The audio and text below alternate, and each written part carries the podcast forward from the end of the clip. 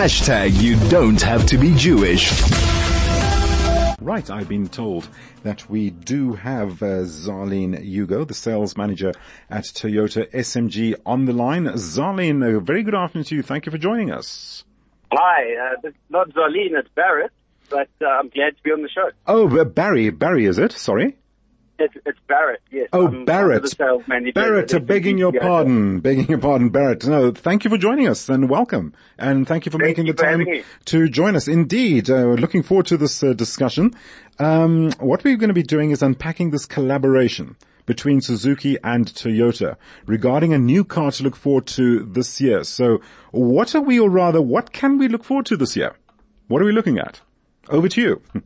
Well, it's, it's an exciting year for, for Toyota, especially us at the dealer dealer level. Um, last year was a tough year.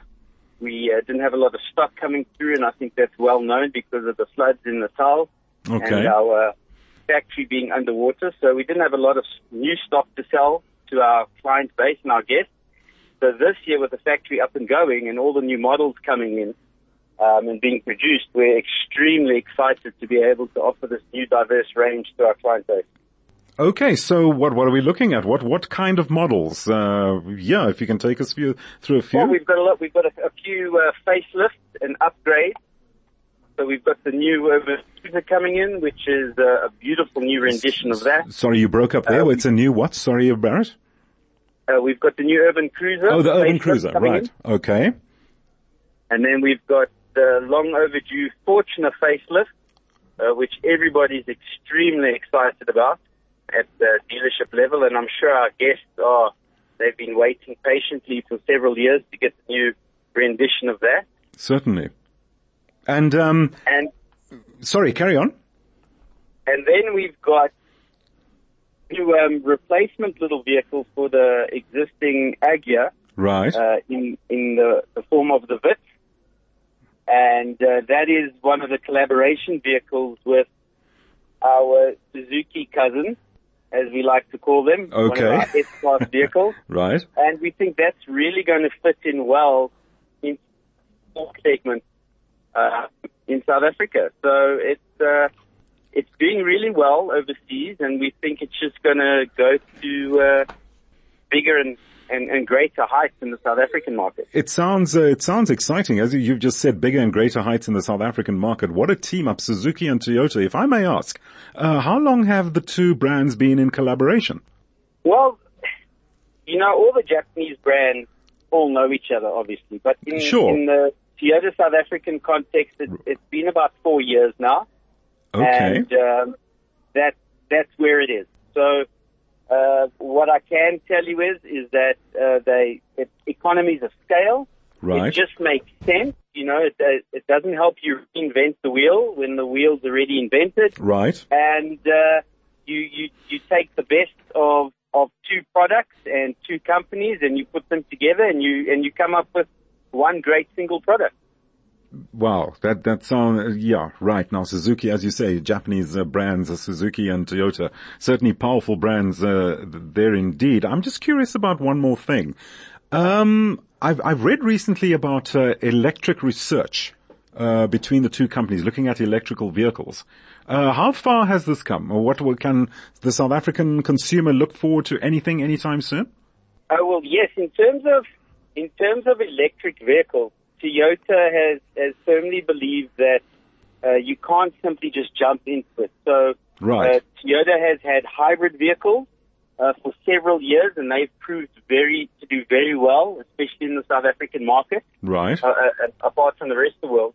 And then uh, we've also got hybrid, uh, sorry, hydrogen-powered vehicles, right? And we are we are looking in the world, but we are looking at in South Africa bringing in a home charged or office charged hybrid electric vehicle. Wow. Or in layman's terms. So okay. you would be able to plug it in at your house or at your office. Load shedding and, pending, of course. load shedding right. pending, of course. Right. That's our, that's our biggest problem. There we go. And um, you would be able to charge up the electric battery part of the of the system. So generally speaking, a hybrid uh, vehicle is self-charging. you don't need to plug it in. Of course. Um, as it as it drives itself, generates its own battery. But there is a need for a plug-in system where you can extend the range of the pure electric side of that vehicle. And that's what we are introducing uh, into South Africa this year. And what about price, price-wise? Uh, is this going to be well, astronomical? Well, price-wise, I, I can't uh, comment on that at okay. this point in time.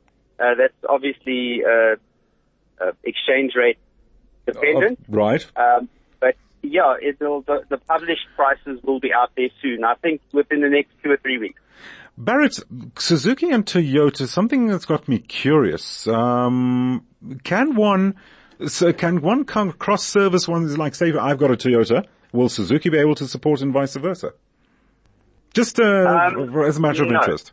Okay, we wouldn't recommend... No, you right. can't. So each each manufacturer, even though they're cousins, right. and the, the platforms might be the same, and the cars might look the same, and right. they might have the same part, you, Suzuki would carry its own warranty, and Toyota would carry their own warranty.